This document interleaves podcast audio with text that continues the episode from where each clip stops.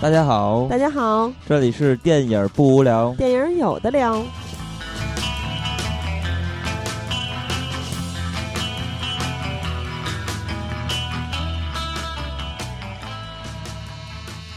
如果喜欢节目，请在新浪微博搜索“电影不无聊”，在微信公众平台搜索微信号 “dybwl” 下划线 “pq”，即“电影不无聊”首字母，关注我们。我们会不定期赠送电影票与周边礼品，分享热门影片观点。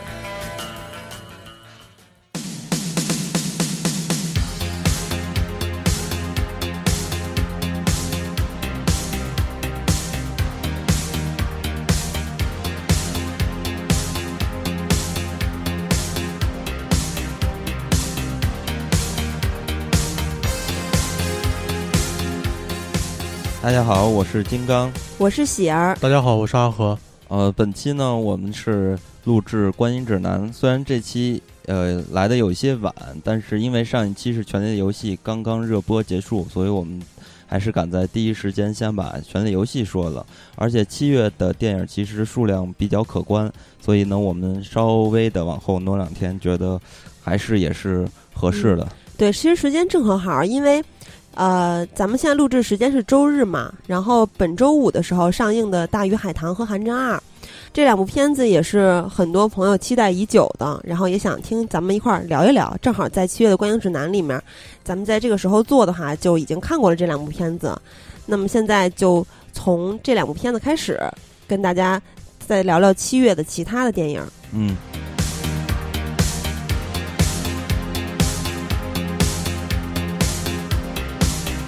那咱们就先说说韩战吧，因为本身呃是特别喜欢港片儿的这一群人。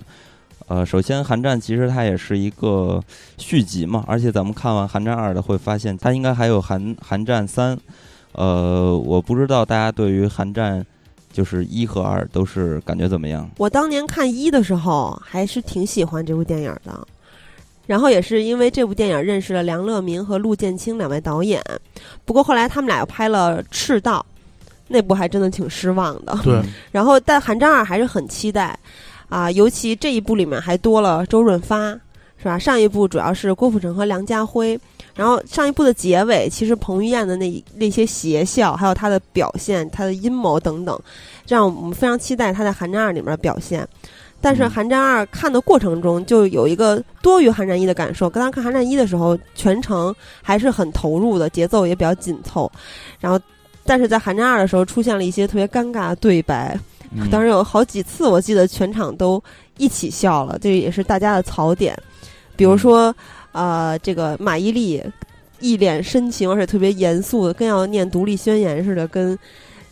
郭富城说：“你在我和孩子的心中，永远都是警察处长。 嗯”然后就特特没别有人情味特儿。别莫名其妙。嗯而且《寒战二》的故事，就整个看完之后，我就觉得，因为一看完之后肯定是知道有二的，二肯定也是有三的。看完之后，但是嗯在二的这个戛然而止的时候，就觉得哎，怎么突然完了？然后我发现身边的很多观众也说啊，这就完了，就有一种我之前看那个《饥饿游戏三》上半部的感觉，嗯觉得这是一个走了一个过程，然后呢，就直接就让大家继续期待《寒战三》了，就。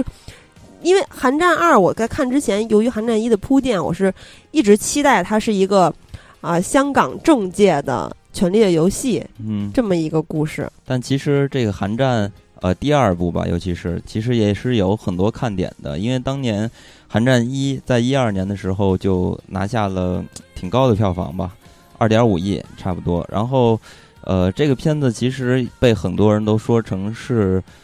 呃，《无间道》之后的香港警匪大作，然后也是说《无间道》之后的最好的电影，呃，但是呃，觉得稍微的有些夸张了。但不过《寒战二》呢，确实这里边集结了很多很多的大牌儿，也是我们特别喜欢的演员，比如说。呃，这个原来旧的就不说了，郭富城、梁家辉，这回还有周润发，然后这也是三个影帝，然后首次的荧幕的聚首。其实这个也是充满了看点，但是看完片子之后发现，其实呃不是很爽，就是他们的对手戏，因为其实不是很多，而且周润发这个角色的话，出来的其实挺莫名其妙的，因为咱们在看《寒战一》的时候，他有一个核心的观点，就是说法治。呃，也是以极力表现的。但是到第二部的时候，咱们已经可以发现法治已经不存在了，呃，而且周润发扮演这个角色也一直在扮演着一个审问这个郭富城和梁家辉的这么一个角色。而且周润发说了一个非常重要的话，就是说作为什么什么司法的这个什么副局长、副处长这么大的一个官，然后你去。呃，窃听别人的信息啊，等等之类的这些行为，其实它就是本身就是违背于法治这个程序的。所以说，他也是，呃，周润发这个角色吧，反正我是觉得他其实已经宣告着《寒战二》已经不是打这个法治的这张牌了。而且整个我看下来，其实我觉得《寒战》这个系列吧，尤其是拍到二的时候，让我感觉他把一的故事也推翻了。因为我觉得《寒战二》或者说现在来看《寒战》这个系列，我觉得它其实挺讽刺的，可能呃这跟很多人的想法不太一样吧。我就简单的说一下我我这个讽刺的想法是怎么来的。首先，第一点是说那个刚才说到的周润发他在去质问，呃郭富城扮演的这个角色，其实他是违背于法治的一些呃程序和规则的，所以我觉得这个影片。呃，讽刺的点之一就是在说，其实《寒战》并不是一个走司法正确的呃司法程序的这么一部电影。然后第二点是说，梁家辉他扮的这个角色，其实在《寒战二》里头他已经变黑化了嘛。然后他在帮助的人是那个选特首的这这这帮人吧。然后背后有一个政治的阴谋在里边。所以呢，其实咱们可以看出来，这个影片。给的信息来看待的话，似乎郭富城扮的这个角色是代表着正义的一方，但是咱们应该以咱们现在的经历啊和社价值观，其实都可以判断出来，政治的斗争其实没有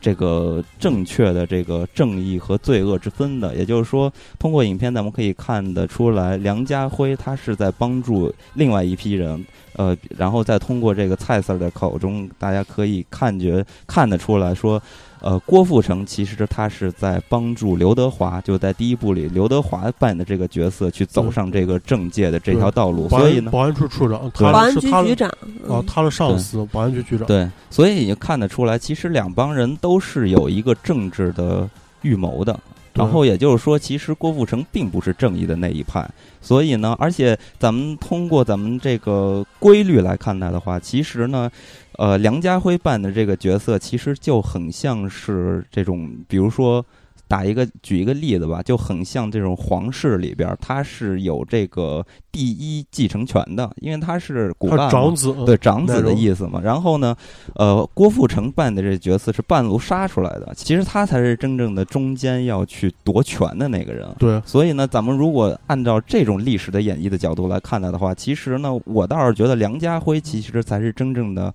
比较拥有正义的，或者比较拥有民意的那一方的那个代表。所以呢，这也是我觉得讽刺的地方，就是说，其实大家看到的真相并不是。电影里边演的那样，然后第三点是，我觉得这个影片应该背后还有一个非常大的阴谋，就是说，这也是我在好奇它第三部会怎么往下拍，因为如果第三部再按照第一部和第二部这种呃程序或者这种呃剧情的展开的方式往下拍的话，大家应该自然而然的就会联想到这中共应该出现了，对，中共应该是对特首的最后的那个最大的背后的那个大 boss。所以呢，我觉得这这部这个系列 看起来似乎是非常讽刺的，而不是一种真正的一个警匪之间较量的这么一个简单的影片。这是我个人的一个看法啊，所以我觉得它充满了。很有意思的一些看点，但是我是觉得第二部还和第一部一样，它是充满了这种，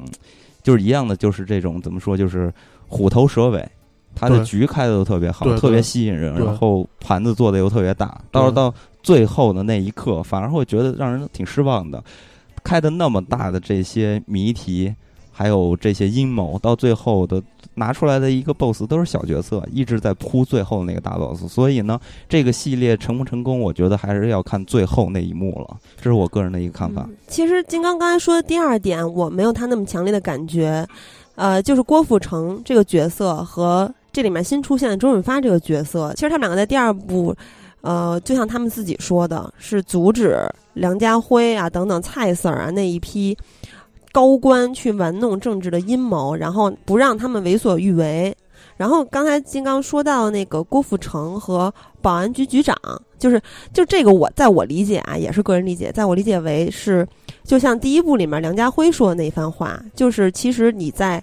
这个体系里面混是要遵守游戏规则的。我觉得他们就是一个战队，是遵守游游戏规则的行为，但是他们没有为所欲为，还是遵从着法治。因为第一部里面真正的体现出的一个制衡，就是当时梁家辉说嘛，说非常时期用非常办法，然后然后出现了郭富城这个角色，然后他们俩还有一个。 两个人同时说话大 PK 在第二部里面也出现了，嗯，对对然后嗯其实那里面主要体现就是郭富城这一方，就是要去制衡他。然后就是他上台之后说的核心嘛，也是这是一个法治的社会，也是我们能够成为亚洲第一安全城市的原因等等巴拉巴拉。嗯然后在这第二部里面确实有一些奇怪，因为郭富城说了梁家辉上一部说的话，而上一部他其实是反对梁家辉那种作为的。嗯然后其实我觉得这里面最奇怪的点是在于梁家辉的转变，我觉得有点立不住，因为嗯看完第一部之后，大家都会发现梁家辉是一个非常正面的角色，然后他其实很坚定，包括大义灭亲啊等等，然后最后还有就是跟郭富城的告别，然后到第二部一开始，他其实依然是这样的。他的转变是出现在他认为郭富城把他儿子给杀了，嗯就是彭于晏这个角色。嗯但是我觉得，就是因为他儿子，就是他第一步当然也说了，第一步我把他绳之于法，其实是保护他，因为他罪不至死。那他儿子死掉了之后，他就本来一个卧底的身份就瞬瞬间就转变黑化了嗯嘛。而且到结尾之后，我们还发现他儿子其实并没有死。然后梁家辉在结尾那个表情，很明显还是他依然黑化了，就黑这化我就得不太很理解。很没有逻辑，对，而且特别重要的是，这个片子其实看得出来，完全是呃编剧掌控的。其实导演呢，在拍电影的方面的嗯把控稍微的差一点儿，这里边嗯儿但完是全可以编剧看和到。导演是同样的人呀，都是对他们俩呀。对，但嗯这部电影儿其实它是根据。编剧为核心去走的，其实看的就是编剧。然后这个片子里边儿有一场戏，就很明显能看到这些导演在处理的方式上有不足的地方。比如说刚才喜儿说到的那一点，就是呃梁家辉的黑化。其实刚开始梁家辉他就是大家看得出来，他是一个反卧底的这种形象，其实是想嗯渗透到就是 BOSS 这一块儿吧。嗯然后去当卧当一个卧底，但是他最后真正的黑化是因为他儿子之死，但是他儿子之死的这件事情其实拍的非常的不合理，不合理，而且对是没有对细节这可特言，逗，因为嗯这个郭富城。就跟他们在隧道去枪战的时候，那么多人拿着冲锋枪都没嗯把郭还有富散城弹枪呢。啊，对，都没有把郭富城给杀了，就所以这段我觉得导演的处理并不是很好，也不能说服人。而且呢，这里边儿每一个人物，我是觉得呃没什么情感，然后不是很立体。你看，对，比如都说都很脸谱化了对那，种。比如说就是梁家辉这角色嘛，还是他的反转非常的没有，就是不太合理吧。然后强行反转，对，那种然后强行还有就是刚才喜儿也说到那一点，就是郭富城的家人跟他说：“你在我心里永远是什么什么局长啊，处长。”处长，而啊不是说你永远是这个家庭的这个爸爸或者丈夫，对吧？对是我永远爱的人。所对，以我也以说，为他当时要说那个呢。 对，所以说这种对于情感、对于人物的塑造，其实没有情感，没有性格，完全是根据这个剧情和这个故事的需要去做。所以我觉得这是在细节上打磨的不是很好的地方，是这些地方吧？我我是觉得有些瑕疵，但是整体去看这个影片的话，我觉得呃，确实在这几年的香港的警匪片儿里边儿来看到的话，还是有一些不错的地方，尤其对是在呃技术上，你比如说拍摄上，我觉得还是很不错的，音效啊、剪辑啊，对各他方有面还很挺多不那错种嗯大航拍，还有一些手持摄影，对，而且其实咱们回想一下香港的警匪片儿这些系列，其实可以发现也是有一个历史的演变。呃，在我的印象中，最早应该就是像 A 计划那种，就是成龙他们那种 A 计划，呃，还是有一点儿功夫色彩在里边儿的。然后到之后呢，就开始吴宇森那种，就是对设置江湖化，其实把警和匪变成一种江湖义气他、哥很们儿模义气模。糊了，对在这块儿那个也是不同的诉求嘛。然后到了呃《无间道》，那大家可以看到，其实就更加的关注于个人了，还有对宿身命份，身份了对，还有杜琪峰他们这种都是宿命论的东西嗯对，个人化。然后就是最新的就是以韩战为首的吧，其实嗯大家可以看到，它慢慢的局做的越来越大，肯定这也当然也是跟整个香港啊，跟社会的环境、政治环境都是有一对些变化对而。带来的和产生的，因为大家都知道，九七年香港回归的那时候，大家更多的关注的还是个体的命运啊，呃这些方面的心理方面的一些东西。所以说，不同的呃社会的呃时代背景，还有这个历史的演变，会造就不一样的电影。所以说，目前能看到这样的韩战的电影的话，我觉得还是比较庆幸吧，就是说嗯我觉赶得得上不时代。我对觉得不容易，因为现在香港电影整体都不行，然后他这部电影就商业化制作各方面嗯都是水准还是有了。嗯嗯，但是这一部的枪战戏还是比较让我失望， 因为咱们看香港警匪片儿，比如说杜琪峰的电影吧，你你看的时候，最亮点的地方就是枪战戏，就是最激动的地方嘛，看的。就然他后，我这觉得第他这个嗯还不一样，因为杜琪峰他的嗯警匪片儿是作为他个人风格非常嗯 嗯显著的那种，嗯他会当然有他嗯会有一些就是他的那些枪战戏很有就是嗯美感美学价值，嗯但、嗯但是韩战它归根到底，它其实就是一纯商业片儿，而且其实它的重点也不在这儿嘛，对在它于重点政也治不的在权力的对游戏。对但是第一部的枪战戏，我觉得也比第二部的合理的多。就第一部嗯的在天桥上那一场，我都因为没第二我都我部都没啥印象。第二部实在是就是主角光环太明显了，因为所嗯有的像刚才金刚说的，所有的子弹在他身边扫过。然后有嗯各种重型武器，那么多以前都是厉害角色的，就是战斗力非常强的战士去干他都干不死。嗯，这就是 太细假节了做的不太好。我觉得嗯太假了。其实这种问题完全可以避免的，但是就是对细节处理的不是很好。反正我看完《寒战二》，我最期待的是啥？就是它第三部，因为它这一会部不会有已中，共是吗已？对，它已经涉及到那个特首选举，而现在大家都知道，就是香港的特首选举基本上就是中共内定，嗯也就说什么全民普选，那就是走走形式，嗯中共内定。而且他之前拍《赤道》，王学勤演那个角色嗯就是中共来了。我觉得他《赤道》就是为他《寒战三》在做实实验。但是我嗯觉得如果这么拍不太好上啊。所以我好奇啊，我就想看看他第三部怎么拍，嗯，嗯他这个尺度怎么把控，嗯怎么就是能把中央加进有来。可。能我觉得会让大家失望，就是没有中共这个，也有可能。那我会鄙不知视道。导演，嗯我觉得导演妥协了。呃，其实正好咱们说到《寒战二》，也顺便说一下，有很多朋友想听咱们聊一下《三人行》，但是实在是由于时间关系，我和金刚只够时间去补，呃，就是去抓紧看一下《寒战二》和《大鱼海棠》。然后，所以在这次节目里面，咱们就暂时不聊《三人行》了。但是，咱们在日后如果有时间的话，不是，但是在日后咱们如果有合适的机会的话，可以聊一聊今年真正的银河印象献礼之作《树大招风》。然后啊、或许咱们可以两部片子 一块儿聊一对，你聊。可以对比着聊，嗯因为他是同时出来。嗯，那个《三人行》上映的那天，《树大招风》出资嗯源，所以就很多人说，挺其实讽刺杜琪峰的《三人行》口碑不太好嘛，然后这回感觉有点发挥失常，是他花了更多精力去监制《树大招风》了。 所以咱们以后有机会在港片系列也好久没做了嘛，咱们嗯好好聊聊《树大招风》。嗯，寒战就是还是等第三部，对然后看一看。咱可以做一系列，对对三对，支三部连起来。对如果是值得做的话，就做一个对系列对。嗯，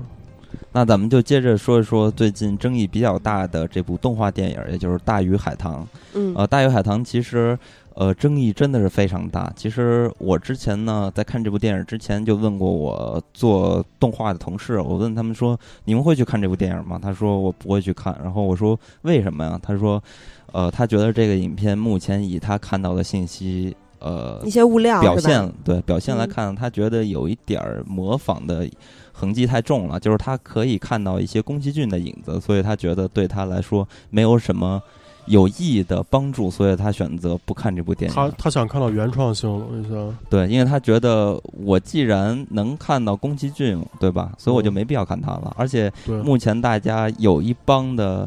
呃，有一帮这个风口吧，都是在说这个影片的剧情不太好。所以呢，嗯这个影片对我来说，可能我抱有的出发点其实还是在这个影片的绘画上，就是它的呃设计上。但是看完之后呢，我是觉得稍微有点让我失望，但是我不知道你们觉得怎么样？其实这部片子，我可能跟一些非常喜欢动漫的咱们的听友啊，或者是比如说我同事，他就很期待这部电影，也是从好几年前就看了他的那个短片，然后就一直期待。因为这个片子大家也知道，为什么话题性这么大，就是因为它是已经是历时十二年嘛。但是其实不是真正的十二年的制作，是从萌生这个想法一直嗯到。啊、去构思这个故事，到有短篇，然后到再去啊、找资方，然后资方撤方，呃，对然后然后资方撤出，然后再出众筹啊，等等等等一系列的、遇到了一系列的阻碍，然后最后可能制作好像是用了两年半吧，对，嗯，然后呃，剧本儿，我我前两天看到查到的是说，在从零八年开始开始打磨嗯剧本，儿，然后那个后来光线也是去去投资了这部片子嘛，到最对后，然后在呃现在在上映。然后之前还有误传说什么那个十年之约啊什么等等，这都不是正嗯确的消息。其实我不是一直在关注这个动画电影儿，所以说我对它的期待不像大家那么高。但是在我了解了它的故事的这么一个设定之后，对于它的格局还有它的这个世界观，我是很感兴趣的。然后看嗯完之后，其实。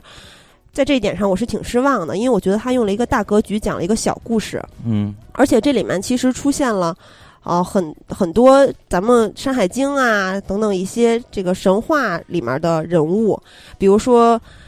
啊、后土啊、祝融啊嗯、巨蟒啊、貔貅啊等等。但是嗯，尤其是他的这些族人，也就是说这个介于神和人类之间的这些其他人，他的这些村民，然后他的这些族人啊、邻居等等，嗯他们都有一个很明显的神话的形象，一个外衣，但是呢，最后就仅仅的沦为了一个简单的符号，而没有嗯去深入的去交代这些人到底是怎么回事儿，只使使了一些，比如说使了一些火呀、水呀的招儿，还都是非常简单的招儿。嗯然后这点我觉得是非常遗憾的。但是同时，我在看到影片里面一些，比如说核桃呀、八卦呀，嗯还有莲花灯啊等等的一些呃中国元素的东西，我还是挺激动的，因为我觉得他至少没有把有中国意境、比较仙儿的东西、有道家思想的东西拍成了一个西方的类似于魔兽那么一些半兽人出来的这这种嗯就是不伦不类的东西，嗯这点我还是挺挺激动的。然后其实配音上面。王德顺老爷子配的这个春的爷爷，我最喜欢的是金世杰的配对音，对对，我啊也超喜金世欢。杰那的是太好太了，棒声了音出太色有了辨识度了。太出色了，我呃嗯，当时就一听你就能听出来这是金世杰配的，而且他说台词的方式特别符合这种嗯，神神鬼鬼的这种感觉吧，就是这种不太符合咱们现实世界中嗯出现的这种人物，然后还有他的这种呃这个人物的形象你的这有种一下感你不知觉。道他这个人物到底在想啥，对，就是猜很不透符合这个人物的设计的，给你呃嗯看到的这种形象。我觉得他的声音，我真的是完胜一 切。 对，就对尤其刚才阿和说到，不知道这个人物在想啥，我觉得这也是这部片子一个让我有点耿耿于怀的点。就比如说这里面出现的一一个是灵婆，一个是鼠婆。然后灵婆，大家一开始看到她是一个商人，然后她掌管着人类的死去之后的灵魂，而且是对好人的灵魂。对然后她去跟春和秋做交易，她好像是一个商人的角色。对，而且这个影片是有彩蛋呢，大家可以看到她最后复活了秋。嗯，然后，但是鼠婆呢，就是她一开始好像假装是去帮助他们，但是最后嗯大家可以看到鼠婆。就是一个一心一心去人类世界的对一个 莫名其妙的角色，而且我都不明白，鼠婆她不是掌管的是这个其他人的这个世界里面，她掌管的是恶人的灵魂吗？就那些嗯老鼠、对离开了这个世界之后，谁来掌管恶人灵魂？那她就就去就就飞走了，对，而且他就走特了，别他走了之后也没有交代。而对这个角色，我觉得在这个嗯故事里边还是偏向一个反派的角色，嗯，对也没有交代，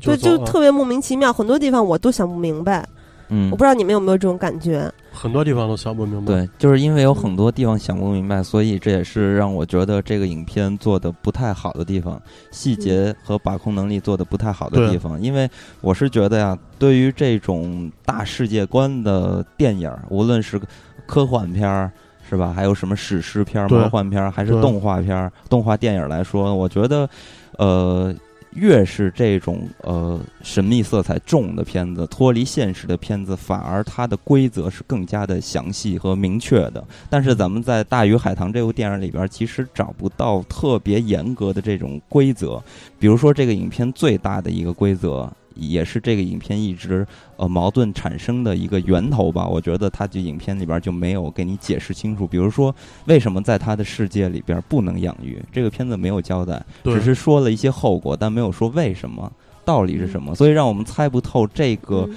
这么大的世界观里边儿到底是什么样的一个生命的状态，就是对嗯我们不知道。这就是我对于这个世界观的概念是特别好的，对但是他嗯没有把这些东西立起来。对他只告诉你，就是说，我们这个世界不能有人类，不能养就是人类的这个鱼，嗯，嗯，如果养了就会遭天谴，嗯但他嗯没有告诉你为什么不能，对，他这所个以没有交所以代嗯这，就是有点不太而且讲这是理一个的地非方常关键的点，对，而且对灵婆当时拿走了小女孩一半的寿命之后，是放在一个小袋子里，然后小袋子放到了一个一个盒子里，那个对盒子里有好多小袋子全。是当时我就嗯全是还以寿为命，对，当时我就还以为那。他他拿走了寿命，然后就是有很多人可以跟他做交易，是不是也有其他人再去养人类的灵魂在这个世界里？嗯然后后来呢，就如果按照这个电影里面演的话，那其实不是的，只有他，因为因为他养这个鲲，才造成了之后的一系列自然灾害啊，什么季节反反常啊、水位上升啊、等等这些神的惩罚。嗯，但是那。那那之前那些交易都是交易的啥呀？就是还有就不是他这到底是为什么？他到是一个什么程度？他去去惩罚这些人，嗯我都不明白。而且他说了一句话，就是因为下边不是发大水，他说嗯下边的世界也该洗洗啊，了，对，嗯灵婆说的嘛，嗯，嗯就有一种那个清洗一切污垢的感觉。嗯对，可能就是你将刚才说了，他下嗯边做了太多的这种交易，嗯，但是我也不明白他到底这句话为什么到他做交易这儿就出现惩罚了，是吧？嗯对，所以这是不太有逻辑的地方。然后呢，还是这个影片刚才喜儿说到了。大的格局下讲了一个小故事，那这个小故事也表现出了这些导演在细节上做的不是很到位的地方，比如说这个秋和春的一个感情吧，因为当时有一场戏是让全场都笑场了，就是秋对春说：“嗯呃，你睡了吗？”春说：“ 没睡。”然后秋说：“ 那你冷吗？”呃，哦其实不他的冷意思就是想抱一下春嘛，然后对但是春说不冷，然后秋就 转过身说：“那接着睡吧。” 就这个非常非常的尴尬，所以我觉得其实一整个影片它的这个故事的背景和概念，其实都出自于那个老庄嘛，所以嗯它是有一点道家的这种虚无的感觉。但是影片在台词的设计上，就偶尔的一些细小的地方，它并没有一直延续着这种老庄的这种感觉在做。比如说那鼠婆当时在跳舞的时候，还说一些 music 这样的词哦啊，，那破戏有点对严重，所以说，这已经有点儿脱离出来这个世界观嗯应该给你建立的一种样子和呃嗯情情绪吧。所以我觉得有些地方它的把控能力真的是有有些差。对，而且其实是金刚刚才说的那一点，我也想起来另外一个跳舞，就是春的跳舞。就是我我当时看的时候，嗯我就在想，如果是看一部日本的动画电影，在他跳舞的时候，还有很多的这种嗯时刻，其实是应该让人感到。是欣赏这个时刻，然后心里是有一点振奋的，就是渲染这个情绪的。但是当时嗯我也觉得浓浓的尴尬，嗯啊，对当时也有很多人笑了。对，刚才金刚说鼠婆跳舞那段有一个细节，就是就是他们要去找鼠 婆，嗯那个、嗯要去找鲲，找鼠婆救鲲，嗯，然后鼠婆就是看上秋了，说对，那个小伙子来给我跳个舞，嗯，啊然后说完之后，那个春就把秋推给鼠婆，对让她去跳舞，我就觉得绿茶婊，这行为特绿茶婊，就为了为了自己的目的，然后就。也不问人愿不愿意，就把人推过去了。嗯，对其实对很多人说春是绿茶婊，说我们对用了十二年等来了一个 绿茶饮料。嗯但是我觉得春给我的感觉更多的还是自私和幼稚，就是他是一个绝对主角儿，然后对就是对鲲的刻画，其实就是一个动物和一个人类在一块儿一块儿。他陪着这个鲲成长，成为一条大鱼嘛。但是鲲在全程其实就是一条鱼，然后对就是可爱，对，嗯然后或者是救他，或者他救鲲，但他没有其他的塑造了。嗯然后春也特别奇葩，就是为了一个就是一个救过自己的人类，然后莫名其妙就说我要给他抵一命，你抵一命也就嗯对算了，你的族人不管了吗对？然后嗯给大家带来这么大灾害。就是白素贞嘛，嗯最后水淹金山，不管嗯下边钱塘江的人，对，然后还有就是一开始是一个老婆婆在，在一个灾难的背景下讲一个爱情故事，就特别泰坦尼克。嗯然后， 然后秋也特别奇葩，秋是那个黄金备胎嘛，嗯然后对于春的感情是特别真挚和热烈的，对但是秋就也也挺莫名其妙，在喝多了之后跑到一个悬崖上大喊说：“你以为是谁在爱你？是一个神！”巴拉巴拉，对。那块儿也好好多那人段笑。还有中间有一段就是导演可能做剧情上的一个转折吧。嗯，就嗯你说，你说秋无缘无故把那棺材打开，然后把那蛇，就是作你死说他嘛。他闲了没事，他开棺材干嘛？ 嗯，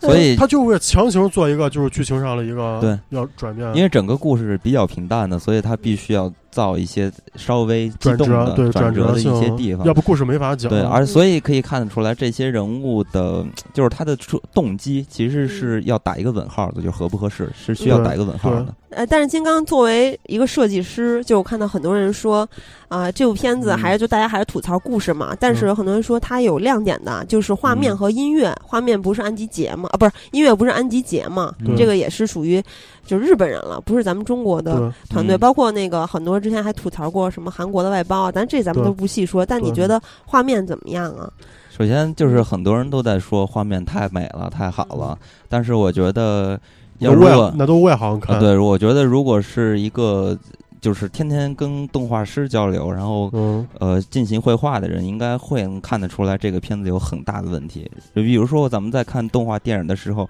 有非常大的一个比重就是去看这个电影的艺术风格，对吧？？这是非常重要的一点。然后呢，作为一个这个片子吧，我觉得它的宣传，我觉得挺不讲，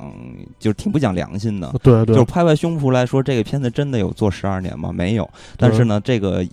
就是宣宣方呢，他给打这个情片怀子对打打情的怀打的是情怀，然后又说十二年，然后中国动画电影的标杆等等之类的对这些地方，嗯越是这么说，就让我真的觉得扇脸，因为这个片子首先它要放在。中国动画电影的标杆来去说这个事情的话，我觉得那这个片子有没有原创性？原对创性是对要打一个问号的。这个对片子，呃，有太多咱们似曾相识的一些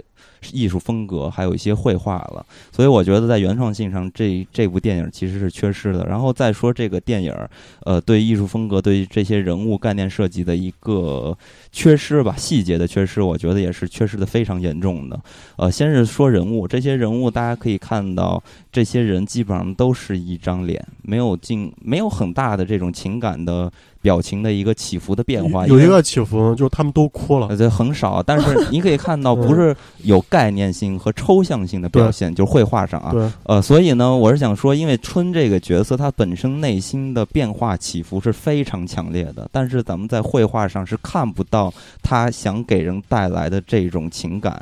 这种宣泄对就是对通过面孔去看待的，但是咱们去回想大，就是《大圣归来》嗯呃或者再咱们再说的好一点的宫崎骏的电影，对大家可以看到一一张脸，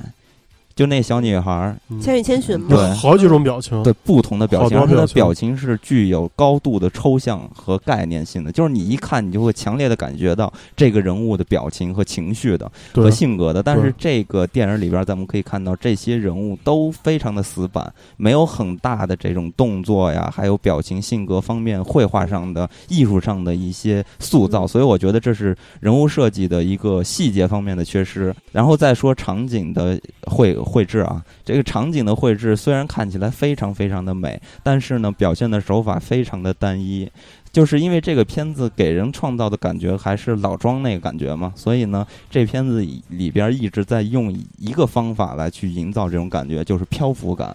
大家可以看到，这个片子里边，无论是天空还是在海里边，这些人基本上都是一个心态，就是呃零重力的一个状态下哦在对进行漂浮，对就然后来营造这种老庄所谓的感觉。他它其实营造那种意境嗯呃，，对，呃但是呢，这种东西过于重复和单调了，所以我觉得这是创作者不太用心的地方。再加上这个，呃，大场景的这种绘制上对缺失的信息实在太多了，他们基本上直接有些大的场景直接用三维来去实现，呃比如说海。然后这个海是一个三维的特别逼真的海，然后又出现了，呃，这些卡通化的，对吧？对漫画式的对这些脸孔，就这种方式的拼贴，我觉得有点儿是让我觉得特别不舒服的。因为咱们在看这个电影的时候，经常可以发现一些二维和三维之间的衔接，但是这个衔接做的非常的不自然对。呃，尤其是你像那个皮丘，就那个皮丘在海河边的那个皮丘，嗯还有那些土城楼是吧？嗯那个土楼之间的切换时候做的那个衔接，我觉得非常让人出戏，因为本身用这种三维的方式去进行切换。就是想要达到一个目的，就是让切换，就是这种大的调度上切换的时候可以更加的自然和流畅。但是呢，这回他们在创作的时候可以看到，他没有实现这个。呃，他们想得到的目的，反而让人觉得有一些分裂和断层。我觉这得是可能就是他制作外包给很多团队做，嗯所以我觉得这就是他特别嗯不太用心的地方。很多人都在说呃画面感人啊、良心啊，但就是反而我觉得嗯就是普通观众，因为他看不出来这些对东西。嗯反而觉得这些地方不好，而且还有一些画工的最基本的能力稍微也有一些瑕疵，就比如说春的这个脸型。他的形象是稍微有一些变化的，也就是说，他们并没有严格的控制在这个人物该是什么样就是什么样的。就比如说，有的场景的时候脸会比较尖，有的脸的时候就会比较宽，这是一个最基本的一个能力了，他没有把控好。所以我觉得整个影片的话，从剧情和绘画上，我觉得都是让人有遗憾和失望的地方。对，呃，当然这么说可能有有些过分啊，但是呢，我们是放在一个，就是把它放在一个动画电影的语境里去看待对。但是对如果我们把它放在中国动画电影的领域去看待的话，可能就是。还算是稍微不错的影片了，对呃就虽是说然也是现在的翘首了，我觉就得是，说大鱼海棠不烂，它也不是特好那种。对对对，反正我看到那个一开始看到福建土楼的时候，嗯因为它很多建筑的原型嗯也都是按照咱们中国的一些建筑、民族天圆建筑地的方特色，对天，圆地方然后呢去建造的，然后去，然后呃，不是，然后去绘画的。就我还是挺激动的，但是其实有很多点，比如说刚才咱们说到人物性格没有立，就是人物没有性格，对尤其是嗯其实相对咱们中国自己的《大圣归来》，大圣就相对来说就好很多嘛。啊，大圣的性格做的是非常好的，对，就其实除此之外，还有一点我觉得也特别遗憾，就是这个小女孩她们生存的世界，就是其他人的这个世界里面，她这个世界也没有也没有反映出什么来。就比如说千寻去是到了那个对世界之对后，她的父母变成猪，然后她去对救他们，然后也其实也讽刺了成人世界的一些问题嘛。但是在春的这个世界里面，我其实我我啥也没看到。所以我嗯看这部动画，为啥就是我从头到尾有一种很强烈的孤独感，嗯嗯，因为它的背景没有融入进来。嗯它，其实这三个人物都是非常独立的嗯，对，就跟这个世界，你发现跟他们跟这个世界都是没有相容性了，格格不入。嗯，就是他可能为了一个不知道为什么爱上的女孩会抛弃整个族人，这种呃嗯东西爱上了是。男孩儿，啊，嗯对，对所以我是觉得这种事情真的是他的动机是有呃是受到质疑的，不是嗯特别合理对的。，而且你觉得他嗯，他好像跟他爷爷奶奶比，跟他爸妈更亲。对对对，这些地方都是有被这个逻辑对的，所以我觉得这个影片，呃，我是这么觉得啊，嗯可能看法有些极端了，但是我是觉得很多人都在说这个影片好，反而让我感觉中国动画电影的一个尴尬，因为大家一直在说这个片子好，呃，就让我觉得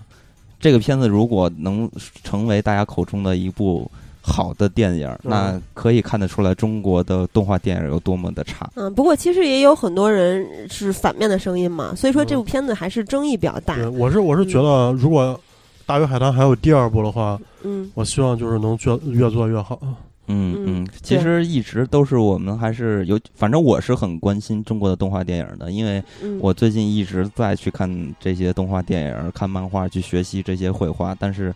呃，中国的动画电影很少让我去拿来去借鉴和学习的，呃，所以我特别希望以后我可以有一个抄袭的对象，就是中国的动画电影 里边的角色。对所以我觉得中国动画电影，呃，还是有很长的路要走的。我觉得咱中们还国是动画电影还是要走出自己的风对格。对，还是更多的给一个祝福吧。咱们也不要把《大鱼海棠》说的有多么差，对希望这是一个很好的嗯对，开因为始它吧本来也不是烂片儿嘛。对对它因不为绝对不是烂对，片。因为这几年，尤其是《大圣归来》这部动画电影的出现，就拉起了中国动画电影受到观众的一个关注。我觉得这已经是一个好事儿了，以至于现在《大鱼海棠》有这么高的关注度，我觉得这已经是中国动画电影一个比较好的开端了，而且嗯中国动画电影原本有一个非常大的问题，就是他们不挣钱。原来呢，呃，他们都是拿补贴和资助来去满足自己的这个金钱方面的一些需嗯资方经常没有信心嘛诉。求嘛，所以嗯这会很大的影响这些创作者们的一个这个怎么说动力吧，对吧？嗯但是呢，现在通过《大圣归来》，咱们其实可以发现，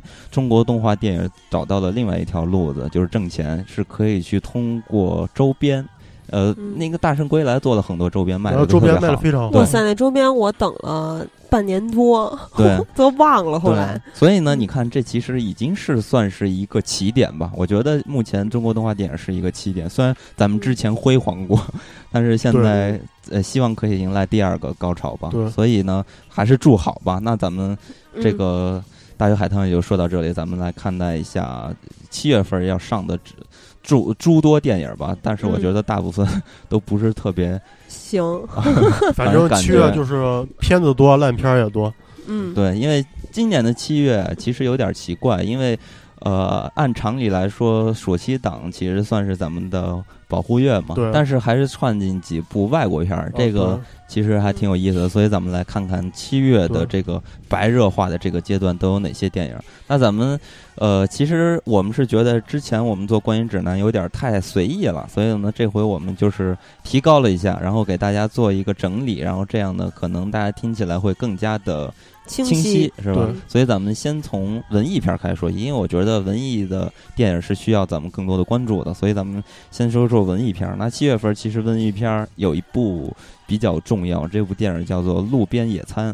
呃，嗯这个影片儿是在七月十五号上映，导演是毕赣， 必干，对这个。毕听着像一个远古的它嗯那叫种干还是干？啊毕就毕赣，赣我觉得毕又赣不太好听，所以就念成嗯毕赣了。 呃，这个导演是一个非常年轻的导演，而且他呃导的这部《路路边野餐》拿到了很多很多的奖，对，然后嗯口碑特别特别的好。对，呃，我觉得这个影片，我是听到一些评论是说这部影片真的非常的让人难以理解，就是在剧情上，因为它可能特别不符合现在观众看电影的一个口味的。但是这个影片确实是有一个高度的个人化的。呃，因为我之前看过这个导演在一席的一个演讲吧，四十二分钟的一个演讲，然后里边儿他说到了他在这个影片用到了一个四十分钟的长镜头，所以你对可以看得出这个影片是一个在呃电影语言上还有个人风格上是一个很有特色的影片，所以呢。呃，反正我是觉得大家光看那个预告片儿也可以发现，这个影片对非常的精彩。这片子嗯他们就是说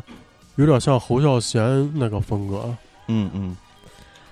然后我我是觉得挺神，因为我到现在没看，我觉得这个片挺神秘的。很多人说这个片是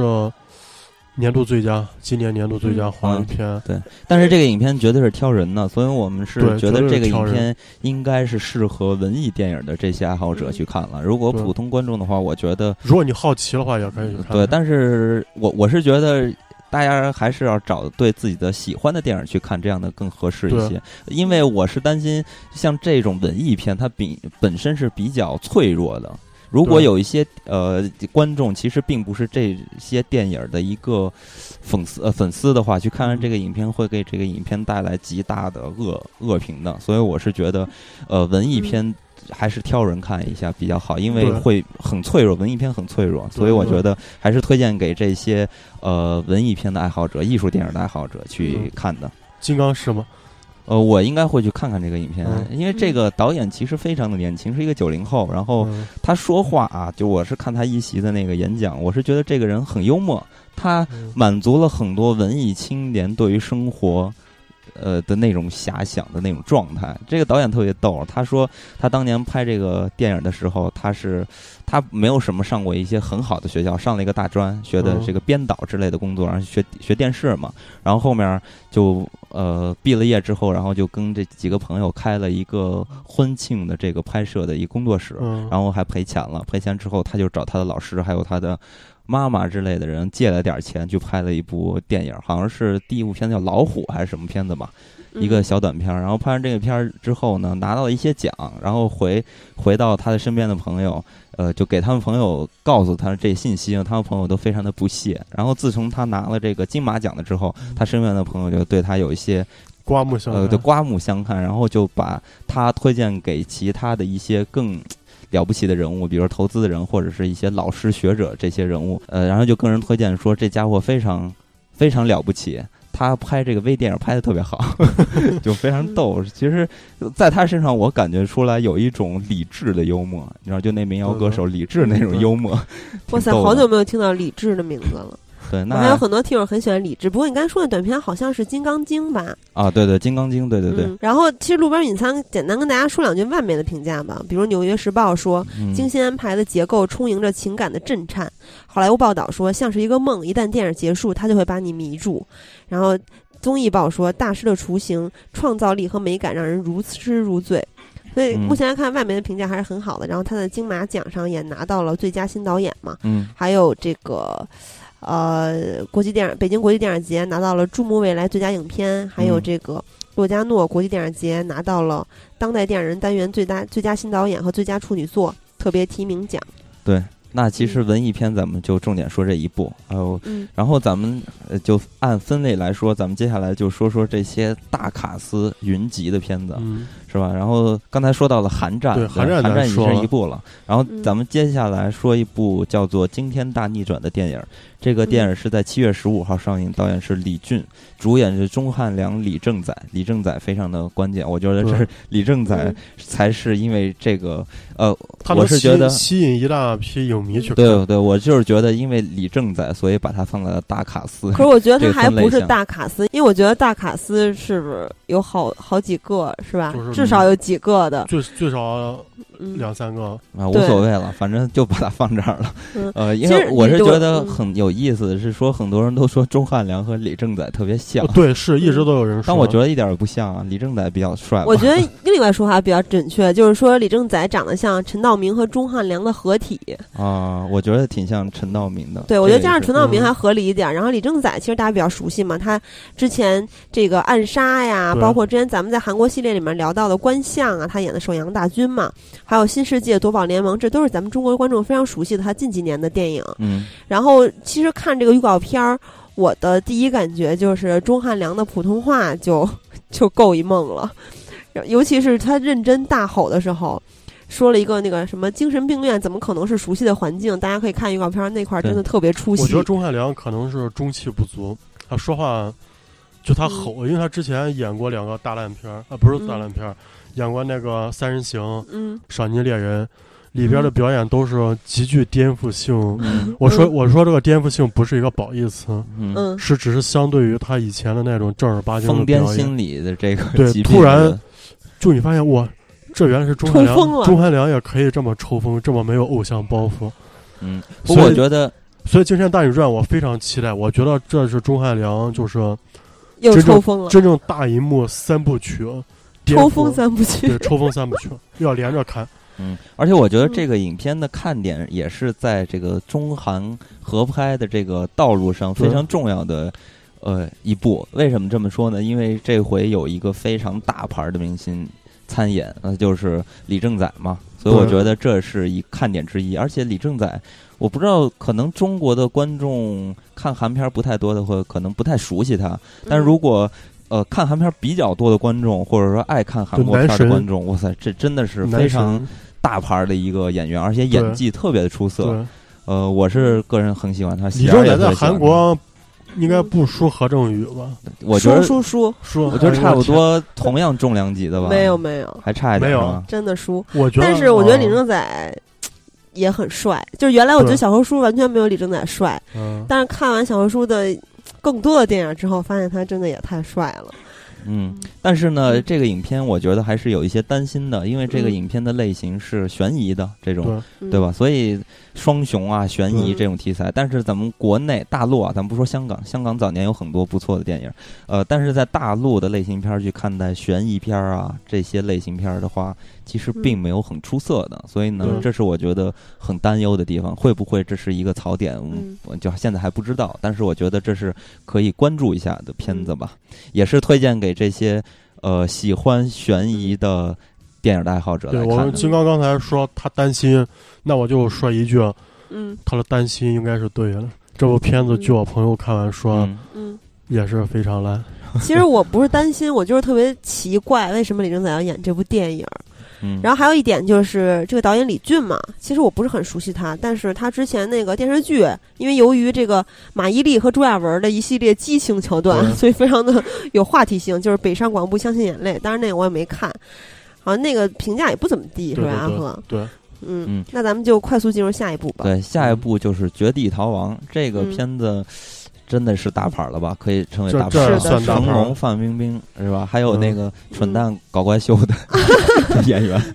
嗯其实你有没有觉得看这部的时候，就想起了之前成龙的那部《尖峰时刻》，啊，也是成龙大哥和一个老外，然后那个老外呢也是演一个呃比较搞笑的吧，对引发笑点的一个特别没溜儿的人，然后成龙大哥演那个稍微严肃一点儿的，对然后他俩中西。结合，然后嗯去、不是搭档，然后去嗯有救人质。对，反正你从这个预告片看的话，打戏依旧是比较轻松搞笑的。嗯，诙谐的动作嘛，嗯就还是回归到成龙原来的，而且这也是成龙时隔多年吧，再次跟这个好莱坞的一些嗯人合物作对合作，中美中美的合作，对，然后这个导演是雷尼·哈林嘛，之前指导过《虎胆龙威二》，之前指导过《虎胆龙威二》《绝岭雄风》《八面埋伏》等等大家比较熟悉的嗯电影。嗯其实我觉得这个片子里面最大的槽点是，目前在预告片里面看，我就觉得特别逗，就是范爷说了一句台词是：“是你们害死了我发子儿， 为什么要这样放一个 羊屁嗯，而且我觉得成龙其实是有一个非常有话题性的人物，而且他拍的电影，尤其是他这种喜剧动作是吧，诙谐的对动作片儿，呃，这些片子似乎成龙还没有失手过。那嗯这个影片不知道怎么样，而且啊？一你说向之前的十二生肖什么的没失手吗？票房没失手，对，哦没有失手过。当然口碑是忽高忽低嘛，对吧？嗯我觉得最近是持续走低，对也是真的是因为观众看腻了，或者说成龙老了。这片个子，确实不行了。但是嗯怎么说呢？因为成龙这类型的片子，其实剧情不重要，还他是只看能演这种类型对，的还片是子看成龙呃那种杂杂耍般的这些动作了、嗯啊，幽不幽默，主要是是看点还是在这儿。真我觉的得我就看那个有一个花絮嘛，就是成龙大哥就拍着拍着，因为之前咱们每次看成龙电影，最后嗯不都走走对那对个对，幕后的那个花絮，然后看成大哥一次次的摔伤啊，什对么磕到哪儿了呀？然后这回就有一个特别短，就一片段，他也没有摔着，但是然后他就出来说我没事儿，真的一下童年的回忆就勾出来了，嗯而且就觉得成龙大哥真的是不容易，这么大岁数还在那儿打，我觉得吧是这样，咱们看看这这部电影，看看成龙身手怎么样。如果真的是不太行了，就能嗯看到真的是老的玩不起来了，那我觉得咱们应该考虑做一期成龙的专题了。对，就是有人说专题嘛，对对对，成龙其实挺不容易的，而且是一代人的那个偶像，嗯动作是偶像，不过这包个括好莱片子坞。这个片子之前就是一直跳档，我记得好像最少跳了有两次。对，去年而十且啊二月就有。对，就是中国电影有一个规律，就是那些不停跳档的片子，到最后很多都是不、失败不是好片，都嗯对是对对比较烂。对所以这个片子我期待值不高。这我本来也不期待，但啊我我是觉得吧，这个影片但应是肯该定会看，是对吧？还是有人群吧，就看它啊是的，我觉得，我觉得就看它的娱乐性足对不足。动呃就是成龙的粉丝啊，动作喜剧的这些粉丝，啊对对对吧？所以还是这些人可能比较适合去看对。然后接着咱们再说下一部嗯片子，叫做《天亮之前》，是七月二十二号上映，导演是吴中天，他的主演依然是郭富城，刚韩战又的是郭富城，对，又是郭富城，还有杨子姗，是嗯你、他媳妇儿吴他中天媳妇妇儿儿，对啊是吗？嗯，我夫妻档我，我还说是那个阿和特喜欢的女演员是吗？啊，我挺喜是欢吧。？然后还有郝蕾，然后郝还蕾有不是那又个是郝之蕾前金刚说中国哪个女演员最累的那个你说错好误雷，的答案。好雷现在也真是怎么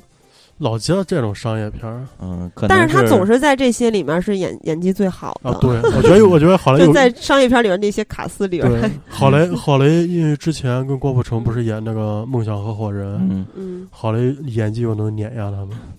然后除了呃郝蕾啊，他们这些人，还有安志杰、高洁、嗯周雨彤啊，等等等等，还还有那个《奇葩说》的范甜甜是吗我天，我不知道这反正名单里边写着范甜甜，不知道是不是那个范甜有甜。有啊嗯。然后其我安志杰是我就原来看港片的时候很喜欢我的一超个爱人，他，因我是为他他的特粉别丝硬汉的感他觉。不知道为什么没有火，但是他的形象各方面都不错，我觉得。 哎，他之前是不是跟那个谁谢婷婷谈恋爱啊？呃对，但是他现在已经跟新女友都生孩子了，现在嗯是，就后来分手了，嗯好多年好嗯了。反正这个影片吧，其实怎么说呢，就还是这种爱情动作是吧？而且，呃，嗯当年其实香香港的类型片儿里边有很多这种类型的片子，而且最有意思的是，就是大家看这个电影的剧情啊，大电影剧情大概就是郭富城是一个嗜赌如命的这么一个人，对，嗯然后呢，这个杨子姗好像有一点风尘的这么一个她就是一妓女女性，对，然后嗯两个人就亡命天涯等等之类的事情嗯，就很像以前港片儿那个对对《天若有情》嘛，刘对德华那个，对而且特有意思的是，呃，《天若有情二》里边是郭富城代替了刘德华演了的那那个角色嘛，嗯所以这回又是郭富城演这个，就是比较可能感觉有点相似的这种角色吧，所以这也是挺有意思的一个巧合吧。对对然后他这个电影故事，其实时间上还是挺紧张的，因为嗯它是跟很多电影一样嘛，是用一百分钟或者一百二十分钟啊，就、嗯就一个电影的时长去讲一夜发生的事儿，在嗯天亮之前发生的事儿。嗯反正我也不期待。嗯，但是这个影片呢，我是觉得从类型嗯上看的话，可能就已经是比较没落了，比可能是嗯对，接近于淘汰的这么一个对类型了，对所以不知道会引起怎么样的一个波澜吧。所以我我是也觉也得，引起不了波澜，我觉对对得对。，嗯我是不太关注这个影片的。嗯这片子我觉得票房肯定不会太高，嗯嗯嗯，主要所以主所要以这大个影片可能就是一些老老观众是吧？可能有一些情嗯节，还有就或者一些粉丝，对对，粉丝，可能但去是他看俩一看粉。丝也没有多少啊，就是嗯会走进电影院的，就票房号召力不是很大。对，可能对会有一些就是，嗯，想看爱情片儿吧，嗯，这或者是就是去对电影院不知道该看什啊，么的人。对对对嗯，随机选那对种，那接下来再说一部影片，我觉得这个影片应该有号召力了，对，票房肯定有保证，它太就是《牛了，封神封神传奇》。这卡斯简直复联级别了，对，哇塞，这看这真的看预告片之后，我真的太不想看 了，太恐怖李了。连杰、范冰冰、黄晓明、杨颖、杨颖、Angelababy、嗯古天乐、文章啊，可能这还有向佐、对向华强的儿子。据说这片儿就是向华强给他刷经验值的片子，捧他儿子了，嗯，然后还有梁家辉啊、安志杰、许晴，还有陈小春啊，对这都是我什么乱七八糟。糟的都凑一块儿了，我觉就得是新老交替，然后有这个什么，据说是就是演员收费，呃，不是呃片片酬榜上排名第一的李连杰是吧？对，就是之类的这些大小的明星吧。我觉得这个嗯影片，呃，这个影片真的是，呃，大卡司云集吧。对啊而且我觉得这个影片也绝对的是有票房的保证吧。嗯，对，然后这个影片的导演许鞍特别逗，他执导的《大韩桃花开》我就是天冯绍峰和杨幂的那个，嗯，就之前不是咱们还说过吗？特别逗，呃，十年前就有了，然后后来就为对了对对炒作，然后又对上映，然后就看那里边的杨幂和冯绍峰还是原来的那个样子，还没整容对呢，是吧就是反正我不知道是微调还是怎么着，反正就跟现在长得不太一样，嗯，反正挺囧的。那电影也特囧，其实我觉得除了这些演员是一个话题点之一呢，呃，另外还有一个最大的话题点就是这个影片的 IP。它是开始做封呃封神了，原来是西游嘛，西游对一直被做，被然后拿出来重新的翻拍呀、然后再重新的演绎呀、之类的。但是这回终于有人去拿封神，然后当一个 IP，然后开始做电影，而且一下同时出现两部，一部是这部《封神传奇》，还有一部是呃李蔚然的《封神》，但那个片子好像还没有很多的消息吧。呃，嗯总之呢，大家可以察觉和感受到《封神》这个咱们中国古典的这个名著是吧，也对会搬上大荧幕了，然后但是、嗯、也会成就一系列的烂片儿，我觉得。嗯真的看完预告片儿，你这首先特效也不到五毛，然后对那大家的演技也都特别的灾难。比我五毛少一 毛， 我是觉得这个通过预告片儿来看呢，这里边儿的特效其实做的，呃，好和坏咱们就不评论了啊，嗯主要是它的整个的走向就已经错了对，当当那个当时那个特效不是拿这片儿跟绝技比吗？啊。我就我那我没看过，哎是绝技那个人物特别像那个刚才咱们说的大鱼海棠那个鲲，他们脸前面不是有一红道儿吗？绝技还是已挺像经上绝了技是的吗海报的。绝技没有的还那没上是吧个绝技是国庆档上，啊嗯，反正这个影片就是它里边儿有有就是预告片里边儿有一段嗯是哪吒那事儿，哦天，嗯是吧？那戏那戏整个是一个动画片儿的感觉，对而不对是一部成人电影儿的感觉。对，他也他也不是那个人体捕捉做出来那种对 CG 的感对，觉，所以呢，从调性上，我觉得就已经输了。对，而且我还看到了类似于兽人的东西出现，就是大嗯对怪物、他那半个兽人、对他那个，我看他那个城堡就很像魔界那种，白城。对对嗯，嗯，而且这里边儿还有一个比较有意思的地方，就是李连杰的造型，发现了对有一个地中海的造型就，头上顶碗米饭，对李连杰，而且中间我看预告片里边还有一幕是李连杰变年轻了，李对连杰他还说说：“哎，我变年轻了。”然后 那个妆还真的挺像年轻时候的李连杰，好像好像做特效了啊那，个肯定是做了，嗯肯定是做了。那个当时还觉得哎挺有意思的，但是严格来说，我 就觉得这个影片绝对不行。但是呢，我也相信很多人，呃，我我我是觉得啊，就是说。说那些可能看电影比较少的人，或者、嗯呃三线城市、小城市，对，可能对于这类型影片还是最大的一个受呃就是群体吧。对，要求没那么对高，因为其实对他们来说，可能这个影片只要满足两方面：一是特效，对吧？啊？二是有大明星对，明就星够多，了，所以我嗯觉得这个影片依然是有保证的。呃，但是，呃，怎么说呢？就是最终我是觉得咱们就不做推荐了， 我觉得我肯定觉会骂声一片我我觉得咱不做推荐，但是肯定听友应该都会去啊！看，对对对，看完大家可以骂骂，没问题对我觉得有很多人不会去看呢。啊，不会啊，嗯，真的那咱们接下来说说这些呃外国片儿吧。外国片儿，嗯，外国片儿重点咱们说两部吧，一部先说这部《泰山归来》，嗯险战丛林。这个片子是由大卫·叶茨导演的，然后是嗯在七月十九号上映。然后这里边的演员呢，其实也是非常的大来头，比如说现在刚在微博开通了个人账号的罗比，就是嗯小丑丑女小丑女，对，然后还有萨米尔·杰克逊啊、瓦瓦尔兹啊兹这些嗯人。当然了，还有这个泰山的扮演者亚历山大·斯卡斯加 德、斯卡斯加德，嗯，这些他人是那个热门美剧《真爱如雪》里面，然后有很多人就是因为这部美剧特别喜欢他嘛，嗯然后他还被评为过瑞典最性感的男子。嗯，然后他在《超级战舰》里面也有出现，嗯不过就不是主角儿。然后这个导演呢，大卫·叶兹，他指导过《哈利波特》的后四部，对嗯还有就是去年的时候，我一个同事强烈给我推荐了一个美剧《暴君》啊，嗯但是我后来没看啊，但他就是天天给我推荐，说特好看。啊，啊，然后 这一部里面明显的，你看过预告片儿和剧情简介之后，会发现它不是就是泰山在丛林的时候，然后这些人去发现了他的这么一个故事，对是泰山已经回到了人类的社会之后，然后又重返丛丛林的这么一个，就是因为一些原因吧，又回到丛林，然后还跟他以前是他弟弟的大猩猩打架什嗯么什么的，主要是因为他的爱人被劫持嘛，也就是小丑女被劫持了。嗯其实我觉得小丑女，因为之前她在呃，甭管是《华尔街之狼》啊，还有就是后来她演小丑女啊，反正就就是这些电影里面，她都是一个比较性感冷艳的感觉。然后在这部里面，我还觉得挺怪的，就没有嗯见过她这样、演的，还是一个就虽然挺坚定的吧，从预告片的感觉，嗯但是还是就外外形上就造型上还是比较温柔的一个文明社会的。女性一个金发嗯女性的嗯这么一个造型，我是觉得这个影片啊，就刚才喜儿说到了一点，就是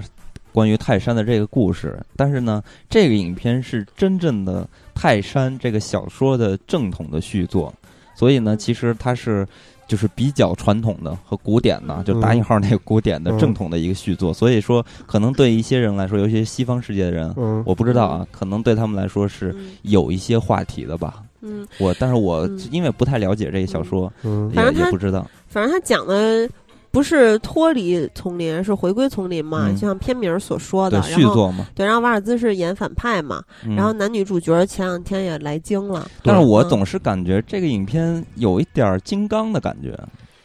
就感觉好像他们又到回到那里边干一嗯些坏事。你比如说瓦尔兹扮演这个反派，就很类似于给我的感觉吧，我猜测啊，因为我不知不太了解这个故事，是不是就有点金刚那意思？这我也不太知道。但他如干的果坏事儿肯定跟金刚那电影里面干的坏事儿反正不一就样是作为人类的丑对还不太一样陋了呗。不太一样嗯。，哎啊，你不是看了吗？我和看，了，对，巨不烂，这么烂呢、所以我我就刚才你俩说说，我一直没插嘴，我就想等最嗯后说一句巨烂。你说烂在哪儿啊？我跟你讲，这个片儿它本身这个项目，我是看我看完后来看了一下，就是它这个幕后，嗯它这片儿本来这个华纳这个项目就有问题，嗯嗯当时让大卫叶茨来拍，我看豆瓣里边有人说爆料，当时让大卫叶茨来拍这片儿，嗯，剧本有问题，嗯人导演看完剧本就没法拍，怎么拍？嗯然后后来接手拍，结果拍了一半儿，华纳又让他去拍那个《神奇动物去哪里》嗯等于这片儿我也不知道后来让谁拍。嗯我看完，我当时看这片儿就觉得这片儿剪得乱七八糟，哦非常烂，而且它是整个制作是那种电视剧的制作，啊就你觉得它是个电视电影，根本就不是一电影。但是特别乱。但是看多了，就刚才咱们说到的那些片子的，咱们国产的有一些卖特效的片子，然后再突然翻到《泰山归来》的预告片的时候，会发现，对哎，《泰山归来》的预告片里边的特效做的相当不错。我跟你讲，可那都是假象。这嗯片儿、这片儿我真是跟所有的听友就说一句，大家千万不要花钱看，真的很烂，嗯，一点都不输国产那些大烂片儿。但是我还肯定会去看，因为我从小就特别喜欢泰山。对其你实看咱们之前说那个，你你你什么你想成为哪个什么角色的时候，我跟你讲，他嗯绝对不是你就是你想象的他拍的那种。嗯他嗯，反正我觉得媳妇儿，你看完回来会给我点赞，嗯我的那条嗯差评。不是，我是这种人，就是我喜欢看的，不是我喜我感兴趣的对啊题材，我就会嗯去看，看完之后我就自己生气，或者或者是对我觉得浪费时间，那我自己挨着呗。对，啊你没看完你就没知道办这法部片子它嗯它项目本身就有问题。啊那如果这样的话，咱们就不做推荐呃了，就别是嗯说一下。然咱们后刚才说的没有，除了路边野餐没有推荐的。没有推荐，咱 们不是我太可怜了，这个对月。其其实咱们不是推荐啊，主要就是嗯说适合什么样的人群，咱们做一个分类，嗯对吧？对，那给这部大家还一是个有比较适好的建议嘛。对那我这我部觉得也这有部适合的人群啊。我觉得大家就是你，如果真好奇这个片子有多烂，你也可以去看。嗯如果你真是就是对它本身，就比如说你想看小丑女啊，嗯，想看里边的演员，也可以去 看。但是或者看选完，大猩但是猩。看完 之后，嗯嗯，是什么样，那就是每个人都不一样。嗯嗯。嗯，那咱们接着说另外一部电影吧，叫做《红色警戒九九九》。呃， 999这个这个影片是七月二十七号上映。三九未太嘛，对，导演是约翰·希尔寇特。这个导演嗯不知道大家了不了解，他其实拍过，反正我个人有一部电影挺喜欢的，就是他导的，叫做《末日危图》。这个影片我还挺喜欢的。嗯啊、那这个影片的主演，哇塞，比刚才那个太泰牛山了。豪华多了。对这里边有卡西·阿弗莱克，就是小本的弟弟，对对吧？嗯然后还有就惊天魔盗，哎，不是那个啊，不是对那个，不是，还有猎鹰的安东尼麦麦凯，还有小粉、嗯亚伦保尔，就是小粉嘛。对，嗯然后还有哇塞，这个肥温、嗯，嗯伍迪哈里斯，我今哈还有里斯神神奇女侠等等。盖哇尔塞盖尔加加朵朵，对对对，我我觉得还有弩哥是吧？哦，对，这影片的这个呃大明星实在是太多了。嗯，而《且维都十二载》那个刚才说了吗？切瓦特·艾加福特嗯曾经提名过奥斯卡最佳男主。对，而且嗯这个影片其实，呃，应该也是有一些看点的吧，就是比嗯较硬的这种美式的警匪动作片儿，是吧？嗯对，所以呢，这个影片应该会有强烈的这种粉丝的群体吧，我觉得有对很因为多人这应该看爱看这种硬汉型的这种呃美式的警匪对大片儿的。但是这我个觉得片子我看豆瓣评分就只有六分儿，啊嗯，呃，好像网上有下载了吧？这个片啊子是吗？嗯下边评论挺多嗯，哎，反正给大家说一下吧，这九九九不是三九胃泰啊，的啊，这九九九是三九感冒灵，不是，是美国警方无呃无线电话的一个代码，意思是、嗯呃警官受伤的意思。啊对对对，对所以呢，呃，看得出来，这反正就是一个警匪之间的嗯打斗、它战就是争反啊、恐呢，对对，这么一个影片吧。但是这个影片，我觉得应该也是同质性比较强吧，应该不会有很大的惊喜吧，嗯这也不好比说。较套路化那嗯种，，我觉得应该都是套路。那这个影嗯片还是我觉得比较适合就是警匪硬汉啊，嗯，对吧？这种影片还有动作片儿、枪战片儿的这些粉丝来看对了。然后接着咱们再说另外一个类型，这个类型就是最近备受这个 大家鄙视的，就是青春题片材儿。，嗯这个最大的这个影片，就是现在应该口碑最大的，嗯，不是，是最好啊。嗯，是争议最呃不是争议， 怎么说呢？就评论没最有比较没有高的，没有，你说哪个？就是《致青春》。原来你还在这里，啊就这名字都想给它唱出 来。嗯，这个片子是由吴亦凡、 炮王嗯吴亦炮凡、刘亦菲、 金世佳，哎，还有等等吧，等等，有些演员我就不太认识了嗯啊。然后七月八号上映，这个影片肯定就是卖粉丝了呗，对吧？嗯对对，其实我看预告片，觉得真的又是尴尬癌犯了，又不会说这个话。片子也跟寒战都是同一天上，是嗯，嗯，九八号已经上了，然后他那个预告片里面说什么？刘亦菲说的那些遥远而明媚的青春年华，也已在泛黄褪色的记忆里慢慢枯萎，等等等等嘛，就是那种倍儿矫情的旁对，白。嗯里边有一句台词就特特狗血，就是嗯他们去寺庙里边。嗯嗯好像是烧嗯拜佛啊，然后嗯突然出来的时候，吴亦凡就把刘亦菲抱住了，嗯哇，然后刘亦菲吓了一跳，说：“你干嘛？这里是寺庙，菩萨在看着 呢，你怎么能干就是这样，就是说猥琐下流的事儿？”嗯，然后你在这个啊，然后预告片里面就是有好几个预告片我都看了，反正看完的感觉就是在吴亦凡的面前，神仙姐姐有演技了。因为吴亦凡是演的实在是太差了，有一个嗯是怒版的预告片，大家一定要看一下，特别是逗。就是全程看吴彦甫，就是全程看吴亦凡无演技，甚至都感觉，我就真的感觉他是无意识的在抽风。是我我看豆嗯瓣啊特儿，啊别有意思。我看豆瓣儿有网友说，想不到有一天嗯那个刘亦菲的演技也可以碾压对 手。啊，是吗？这对看来大家跟我想的一样。然后反正看这个简介和他的预告片里边传达出的信息，就是，啊、他们两个应该是吴亦凡家庭条件很好，然后刘亦菲是一个类似于灰姑娘的这么一个。嗯嗯，角色，对然后他们相识还特别流星花园儿，就一开始嗯吴亦凡什么那个不小心撩他一身水，骑着摩托车把水管给压压压那什么了，嗯然后之后他们俩搞在一起之前的相处方式也是非常老套的，就是霸气的白马王子和被欺负的灰姑娘。然后刘亦菲跟他还有一些这个床戏，是吧？嗯，然后我觉得有一点特别逗，就是在这个吴亦凡的特辑里面，他说他自己不是演一个痴情小子嘛，就一直特别喜欢刘亦菲。嗯然后他说，呃，目前在现实生活中很少了这种人，但是我不得不说，我可能是哦，然后就、嗯特别骄傲，特别对，就是其实他是搞一个笑，但是嗯你再结合那个后来发生的那个事件对，， 然后他的录音和他的短信、微信什么这些对东西，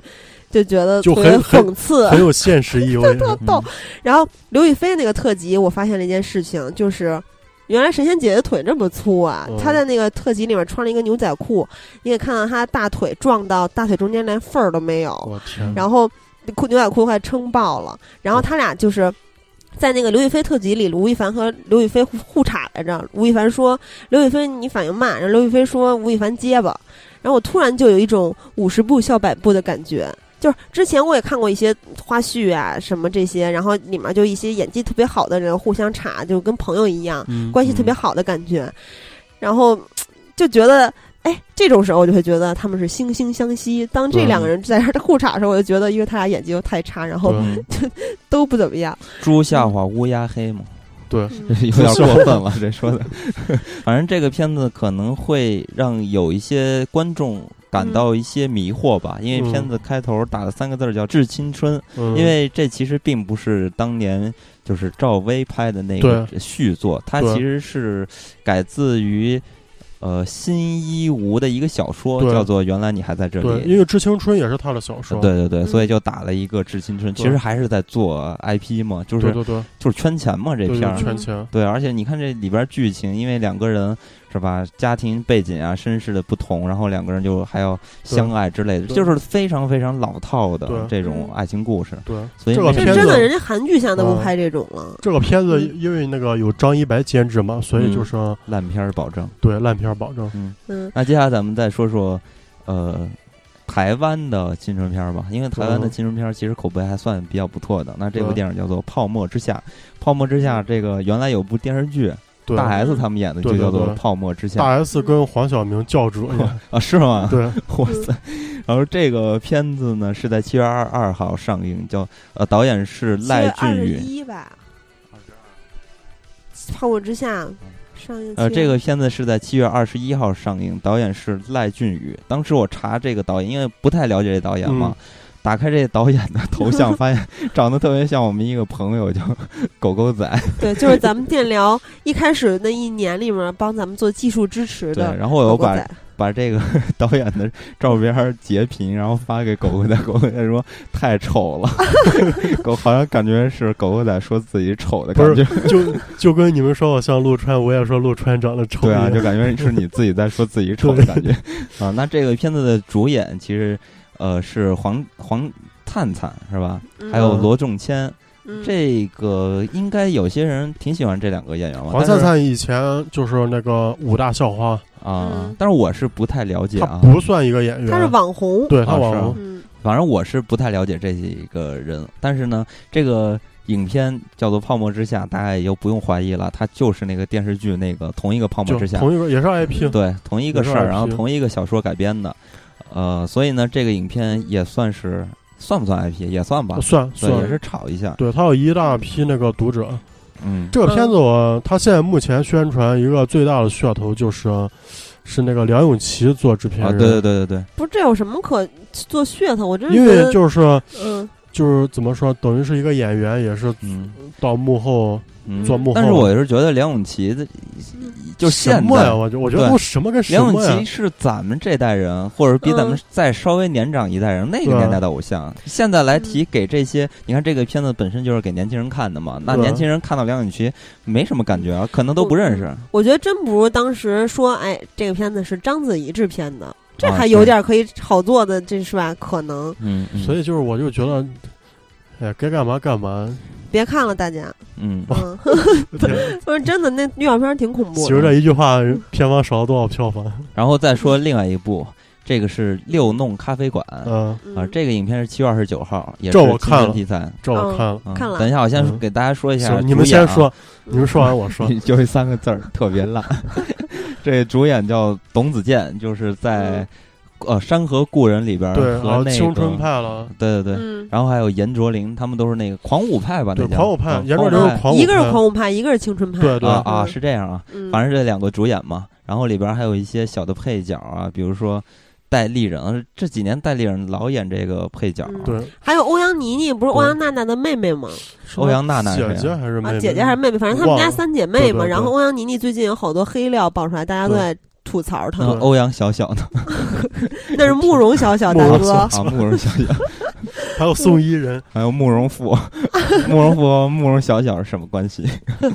啊，那这个影片也是一个台湾式的青春片儿，对嗯吧？而且咱对们看这个预告片儿，其实它非常就是像吧，或者给人可能是故意的做一种假象，就是很像那些年的感觉。对，那些对吧年少女时代，它都有痕迹。对，有有这种感觉。然后它也是改编自台湾的一个畅销的小说，嗯，这个小说的呃，就是叫什么来？这小说的作者对吧？对作者这叫个吴子作者云，叫吴也子是云，对，他也是这笔篇导演嘛。对他笔名叫藤井树，就是在台湾，嗯嗯，非常比火。对比九把刀之前还要火了一个嗯嗯，作家。嗯，哎，阿和，你是不是就特别爱看这种台湾青春片儿？我记得你之前说过，是我特别喜欢看台湾青春，因为我嗯，台湾的青春片儿，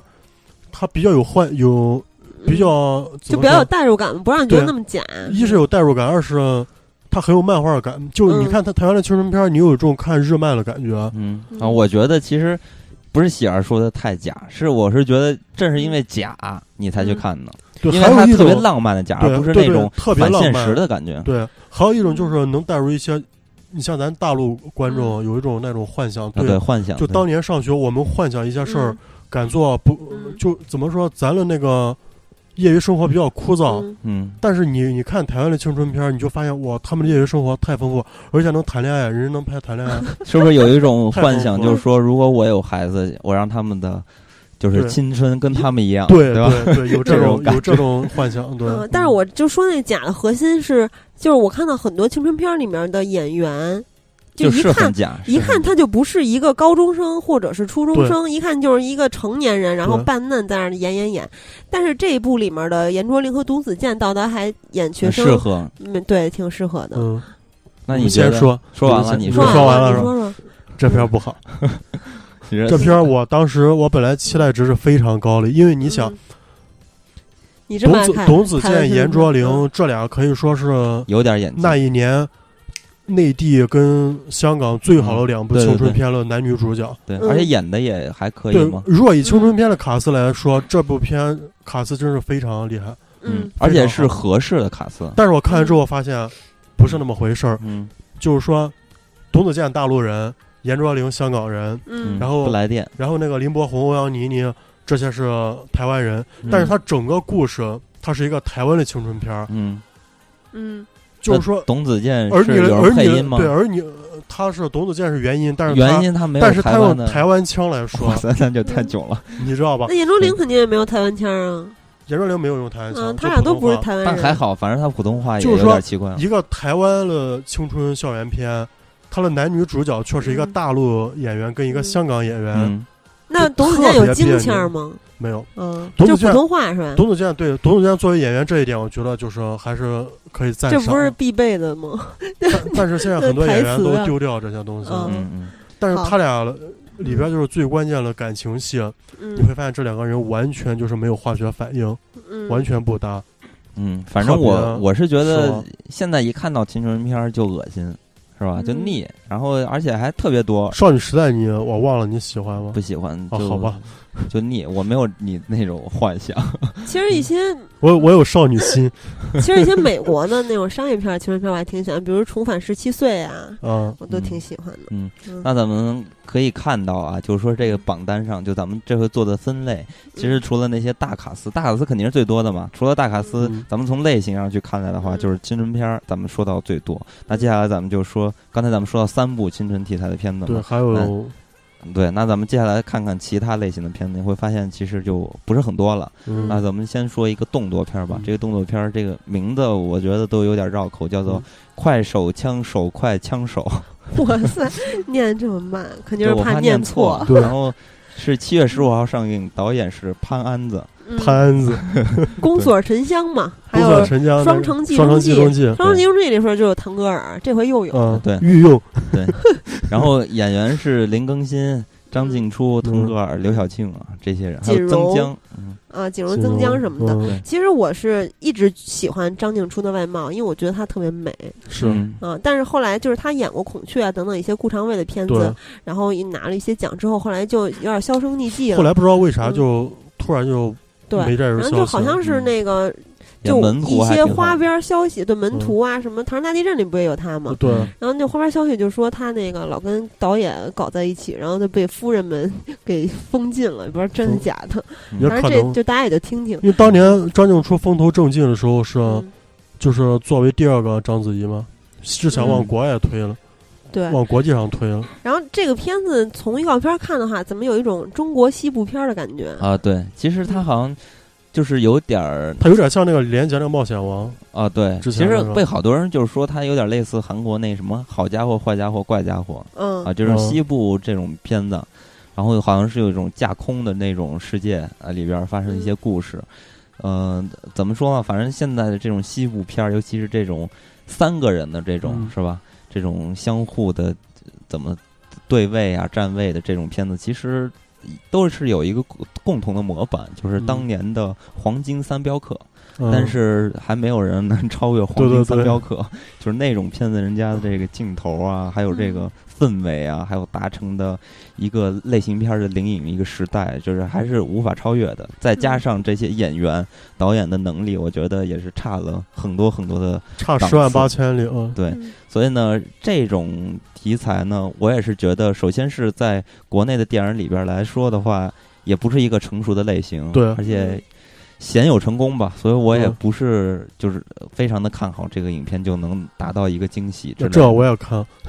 嗯是不是挺烂的？嗯，不好看，嗯嗯，而且林更新这个演员，说实话，我不是特喜欢，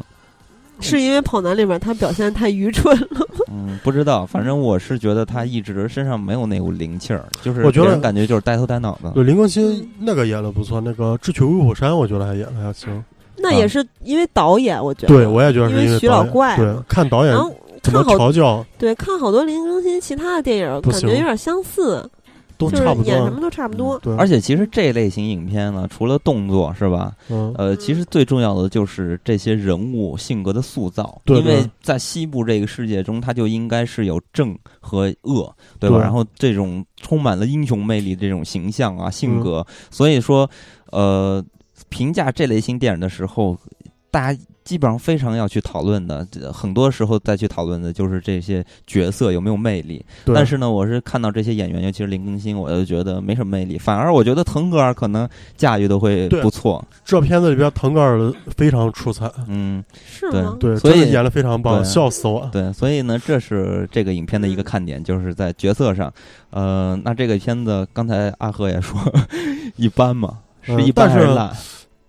我觉得烂吧，烂吧，是吧？那嗯，就但是就是这个片子，有些观众看啊，对，也他是有因为粉丝因为嘛这，个片子之前上海电影节他做过一个呃放映，嗯就有些业内观众看完觉得这片儿就挺热闹，啊，他觉得得元素可能比较丰富，比较热闹，嗯能达到一个娱乐效果。就是说，如果观众就是纯粹就是说去影院放松一下，放松一下，也可以看一下。嗯但是我看这个预告片儿吧，觉得这个片子制作上还是挺精良的，嗯，还不到于说就是各对种稀里他糊涂的他感觉。预告片剪了，我觉得剪得非常棒。对对对，感觉还是挺精良的。我但当是时看完这个片儿，我就说这是一个西部版的《富春山居图》，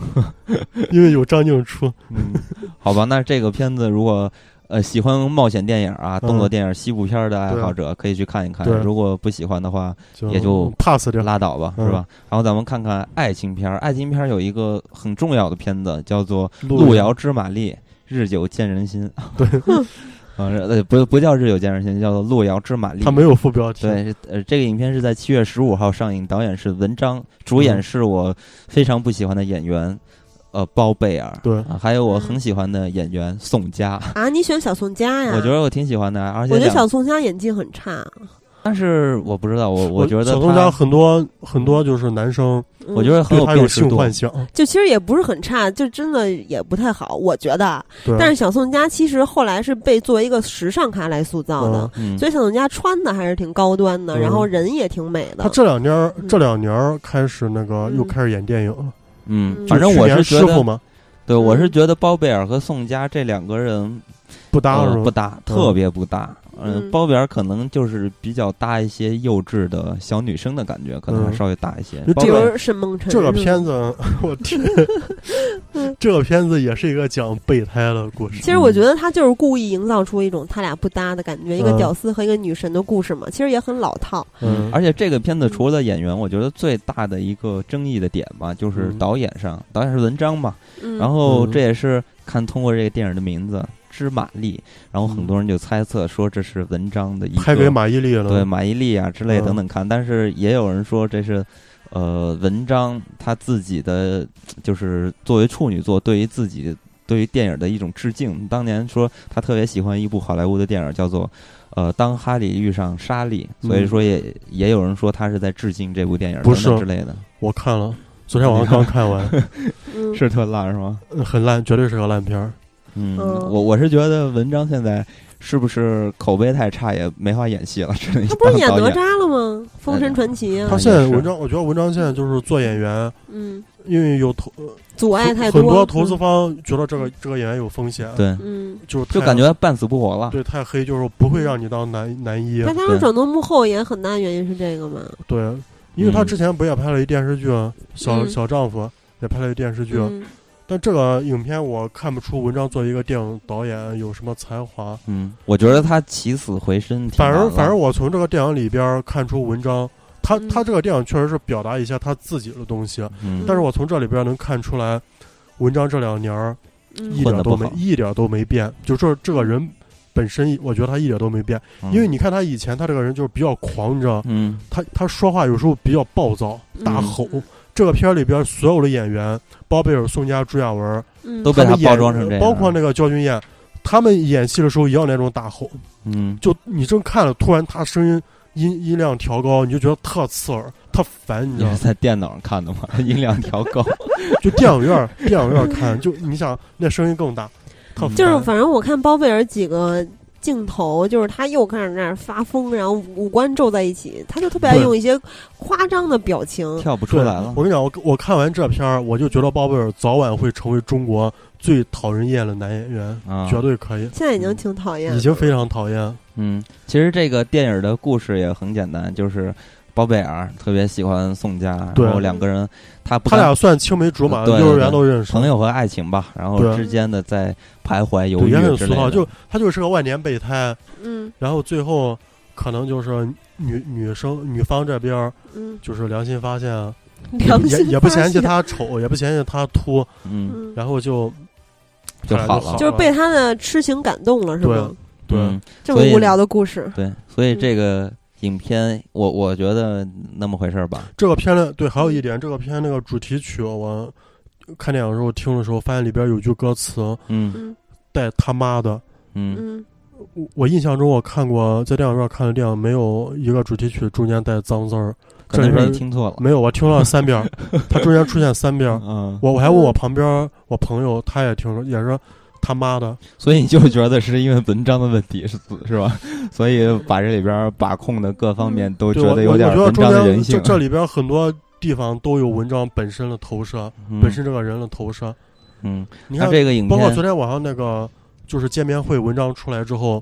就跟他以前没啥区别。以前他就就是台前装孙子，台后装大爷。嗯嗯他昨天出来之后，也是对每个主演都说啊，这个是我老师，包贝尔是我老师，宋佳也是老师，朱亚文也是老师，嗯见谁都叫老师，而且还装出自己很低调的样子。嗯全程他也不，你像一般导演说的最多，啊，嗯反正这里边包贝尔说的最多，他嗯见面会他就不说话。那他没准儿嗯后台就不像原来一样了呢。我我我直觉，因为我我嗯接触过他真人，我直觉这人没变，还是以啊前那样。嗯，好吧，完了，我要被封杀了，这片还没上。这边这片儿不说了，我嗯我是觉得对于我来说完全没有兴趣，然后我相信嗯很多人也没什么兴趣，嗯再加上文章现在的口碑是吧？那嗯咱们说说喜剧片儿，这也是非常重要的一个类型嘛。然后，而且其实说白了，咱们国内很多的片子都是有喜剧的这个类型在里边儿，无论对是动作呀，还是爱情啊，其实对里边儿都有类型啊，都有喜剧这个类型。那咱们这回单说一个喜剧的吧，就单拿出来说，它就是《宝贝当家》。为什么要说这部影片？主要是因为这个导演之一是王晶嘛，对，呃，这个影片是七月二十九号上映，呃，主演是王诗龄、吴镇宇、杨千嬅，啊就是这些人啊。像王诗龄现在成王晶御用了，还有 是吗？太 可怕了。而我觉得王诗龄演的挺差的，对，然后这个导演不是王晶，是编剧是王晶，啊，是吗？嗯，反正王晶有参与吧，是对吧？。然后这个，嗯、吴镇宇现在也开始胡演，从很早以前就开始胡演了。哎，其实说实在的啊，就是这一帮老的香港的明星里边，目前看起来还真的是郭富城挑片儿的质量还稍微好一些。我觉得也是很多片子根本就不会邀请吴镇宇这些演员，啊，他们对嗯真的是因为你没什没么好有。片子啊，没有票房号召力，然后现在演很多角色也根本就不合适了。嗯，你看林家栋什么这些，依然可以演那些黄金配角儿啊。你包括那个《寒战二》里面出现的很多演员都是这样的。嗯但是你你安排一个什么角色给吴镇宇他对们你这些人合适、就啊？是现在吴镇宇，包括黄秋生，他们就是嗯，他们自身好像也就是有呃有钱就赚吧。他们也是个性无所太谓强了了，是吧？啊嗯，那是咱们说回这个影片，这个影片其实就是亲子类的这么一个片子。嗯，你看到王诗龄应该能猜到了，但是其实很多的这个嗯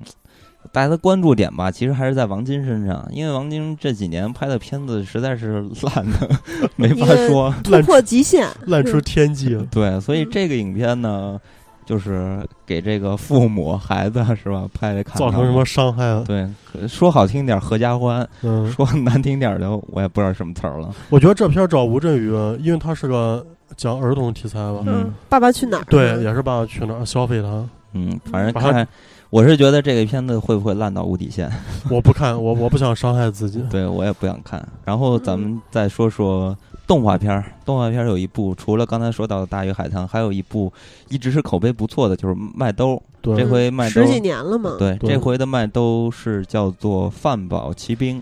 那这回的麦兜这部影片是在七月二十号上映，呃，但是我是觉得看预告片儿可以发现，这回的麦兜经过这么多年的演绎啊，我嗯觉得麦兜越来越有点变了，嗯跟原来的麦兜不太一样了，嗯不是曾经那个特别可爱的嗯说莫有鱼丸，我要我要搓搓面莫有搓哎，面，真的，就以前看麦兜看到我泪流满面我，也是，因为他的感情太充沛了，对他讲的生活中的那些小细节对特别的珍贵。嗯，对，但是这部直接打怪兽了，哇塞，那怪兽还跟哥斯拉特别像，是对拯救世界去了。这就变了，一下原来就原来这个麦兜其实是一个特别温情的对这个形嗯象，其实我一直觉得《麦兜》是一部成人动画，啊，对是的，对拍给大人看对的。但这部就感觉挺低龄的。，对，这部直接有点儿不像原来的麦兜了，所以我是觉得挺失望的，所以也觉得这个口碑是在走下坡路了，我觉得是上一部其实就不不太好，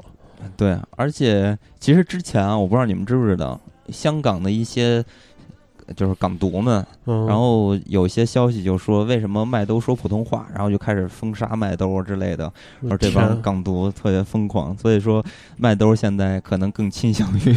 大陆市场吧，我也不知道啊，瞎胡说的，只是觉得麦兜确实，我觉得口碑已经不行了。那是这个电影呢，动画电影，我觉得呃对我来说已经没什么兴趣了。而且嗯其实说实在的，原来一直看麦兜也是在电脑上看，也从来没有坐到电影院去看麦兜。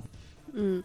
那么其实七月还有一个动画，也对就是咱们最后说到的一部是已经上映了的，叫《对摇滚藏獒》。对，这个之前因为郑钧，所以一直引起了一些话题。是这个是他画的，然后呢外包给了好莱坞的团队去对做外的。包给好莱坞给他做，对，然后但是，嗯，据说成片是一个三流的动画电影的水平，是吧？对我你看看了了，嗯就是非常不好看。是说故事太简单啊，还是嗯，它其实就是也是很俗套的，就是说这个藏獒追求音乐梦想嗯这么一个故事。其实你就你一看编剧之一是郑钧嘛，嗯嗯，就基本上能能猜到这知道电影是一个外行的感觉。对，啊而且一看就是有郑钧自身的一些东西，啊嗯挺没劲儿了，我觉得。而嗯且我就从预告片完全感觉不到他这个摇滚藏獒体现在哪儿，连对啊音乐都很他少有藏獒没感摇觉滚，啊到。然后那个就他就我就我就看到一个画面，就是他用吉他发波，然后把那帮把 六那帮狼都打败六了六。指奇魔是吧？对，就感觉是一个动作的动作片的感觉。对，啊嗯所以有一些，嗯、我不知道是不是郑钧黑，就有些嗯人说这个片儿的片名应该叫《摇滚狗小母狗》，就骂骂有些人骂摇滚呃啊，的，这个影片其实现在已经上映，然后口碑其实不是很好，而不且好。这个影片其实是比较走国际市场的，所但以嗯但是但是目前没有人就是关心这个对片子对，对，大也家就都在是说，大鱼海棠，对，所以说其实片方也不太关心这个片子在中国的市场，嗯然后呢，大家也不关心，所以这个片子也就那么就那样就了。那样了。对，所以说没什么兴趣了，嗯而且其实人家据说这个片子的成本其实早就回来了，嗯所以咱们也就不去关心这个对影片了。对呃，那其实这个月还有很多的恐怖电影，但是呢，这回的恐怖电影我觉得没有可说的几部，对对，吧？所以咱们就不提了。然后，嗯因为每个月都有非常多的烂恐怖片儿出现，是这回咱们就不说了。嗯那本期咱们的观影指南，尤其是呃七月十五号开始吧，就是嗯陆陆续续的出现的一些新片儿，这些片儿咱们都说到了。然后，呃，基本上可能感觉不是很理想，但是对也不能这么确切的说吧，呃，反正保守的说不太理想。嗯对保守了，对，那嗯反正大部分都不太理想。嗯对，那就是大家如果感兴趣，可以找适合自己喜欢的影片去看。呃对嗯啊、那咱们本期就到这里，跟大家说再会。再会。再「会。君の声が聞こえる」